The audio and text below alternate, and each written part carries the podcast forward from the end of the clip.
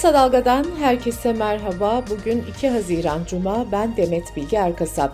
Gündemin öne çıkan gelişmelerinden derleyerek hazırladığımız Kısa Dalga bültene başlıyoruz.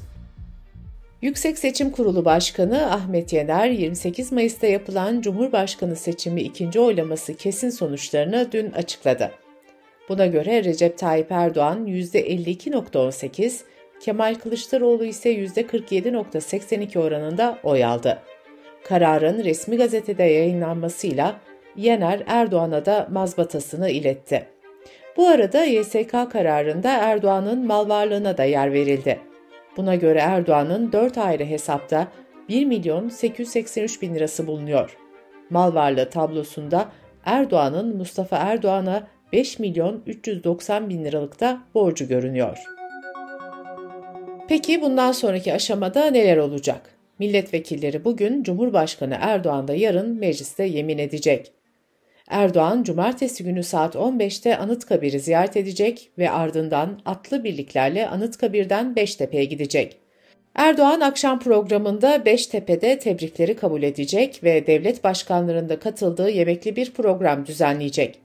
Hürriyet gazetesinin aktardığına göre Erdoğan'ın cumartesi gece saat 10 sularında yeni kabineyi açıklaması bekleniyor. Seçim sonuçlarının muhalefet cephesindeki tartışmaları da devam ediyor. CHP lideri Kemal Kılıçdaroğlu dün partisinin Merkez Yürütme Kurulu'nu topladı. Bu toplantıdan önce Halk TV yazarı Fikret Bila'ya konuşan Kılıçdaroğlu, yenilgisinin ardından istifa edip etmeyeceği konusundaki bir soru üzerine hep beraber karar vereceğiz dedi. Kılıçdaroğlu parti içinde gerilim olmadığını da söyledi. CHP lideri seçim sonuçlarına ilişkin de YSK seçim sonucunu onayladı ama bu sonucun ahlaki meşruiyeti yoktur dedi. Bültenimiz yayına hazırlandığı sırada CHP'nin toplantısı devam ediyordu.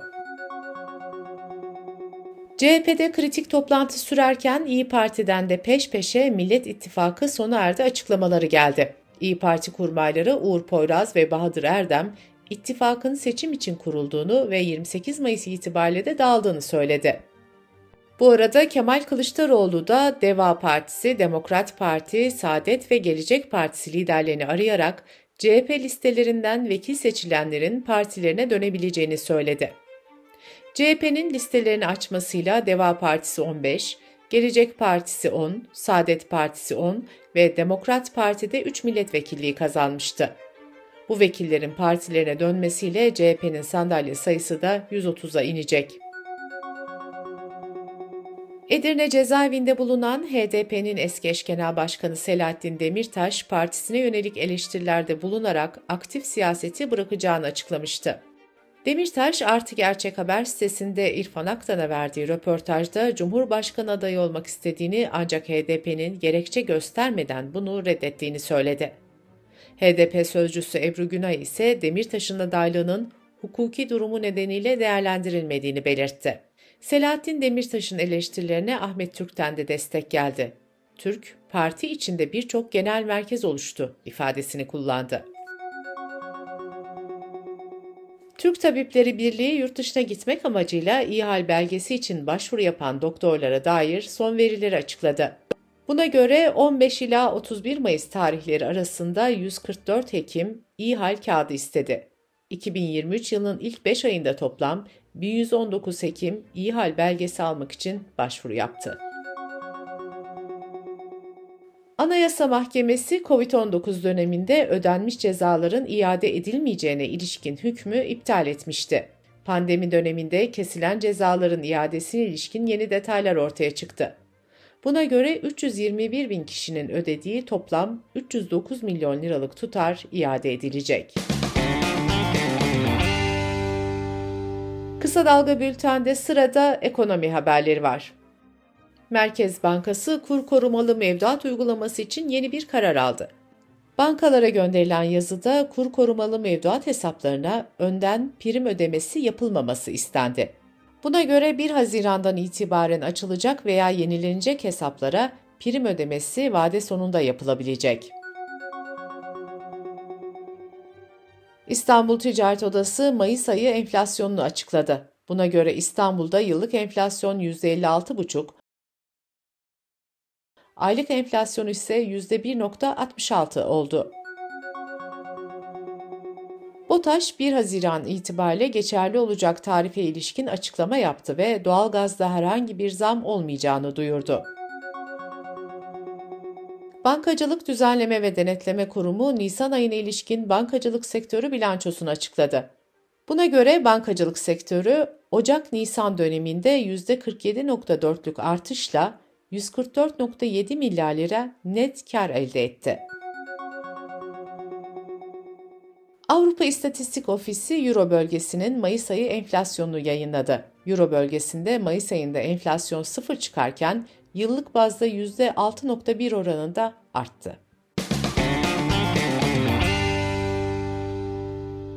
Dış politika ve dünyadan gelişmelerle bültenimize devam ediyoruz. ABD Başkanı Joe Biden ve Cumhurbaşkanı Erdoğan arasında yeni dönemdeki ilk telefon görüşmesinin ardından gözler bir sonraki temasa çevrildi. Beyaz Saray Ulusal Güvenlik Konseyi Stratejik İletişim Koordinatörü John Kirby, iki taraf arasında bir sonraki görüşme ilişkin yeni bir bilgi olmadığını ifade etti. John Kirby ayrıca Biden'ın Türkiye F-16 tedarikine destek verdiğini de vurguladı. Kremlin Sarayı'ndan da Cumhurbaşkanı Erdoğan ve Rusya Devlet Başkanı Putin'in görüşmesine dair açıklama geldi. Kremlin sözcüsü Peşkov, iki liderin öngörülebilir gelecekte bir araya gelmeyi planladıklarını belirtti.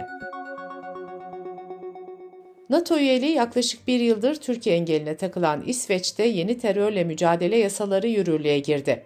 Yasalara göre bundan böyle ülkede terör örgütlerine üye olmak, üye olanlara maddi destek sağlamak ya da bu örgütleri herhangi bir biçimde desteklemek ağır suç sayılacak.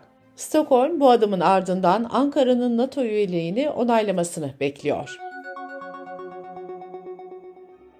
Moskova'nın Rusya'daki Alman personel sayısını sınırlandırma kararının ardından Almanya hükümeti de Rusya'dan ülkedeki dört başkonsolosluğunu kapatmasını istedi. Rusya Dışişleri Bakanlığı ise Almanya'nın bu kararına tepkisiz kalmayacaklarını bildirdi. Bakanlıktan yapılan açıklamada bu kararın dostça olmayan bir adım olduğu vurgulandı. İngiltere Kralı Charles'ın tahta geçtikten sonra iklim değişikliğiyle mücadele ve enerji tasarrufu için harekete geçtiği belirtildi. Kral bu amaçla Buckingham Sarayı'ndaki havuzun sıcaklığını düşürdü. Kralın yine çevresel nedenlerle haftada bir gün kendisine vegan yemekler pişirecek özel aşçı arayışında olduğu ifade edildi. Ülkede kralın bu adımları konuşulurken İngiliz basınında Charles'ın özel jetlerle seyahat ettiğine ve yaşadığı sarayın toplam tükettiği enerjiye dikkat çekildi. Fransız Meclisi sosyal medya fenomenlerinin ticari faaliyetlerine denetim getiren yasa tasarısını onayladı. Tasarı fenomenlere içki ve estetik operasyonu reklamı yapma yasağı ve paylaşımlarında reklam veya ticari işbirliği yazısını zorunlu hale getiriyor. Yasa tasarısı kapsamındaki yasakları ihlal edenlere hapis ve para cezası verilmesi öngörülüyor. NASA'nın 2022'de UFO iddialarını incelemek üzere oluşturduğu 16 kişilik uzman heyet önümüzdeki haftalarda açıklayacağı rapor öncesinde basın açıklaması yaptı. Toplantının ardından NASA yetkilileri tanımlanamayan uçan nesnelerin görüntülerini paylaşarak UFO'ların varlığını kabul etmemiz gerektiğini söyledi.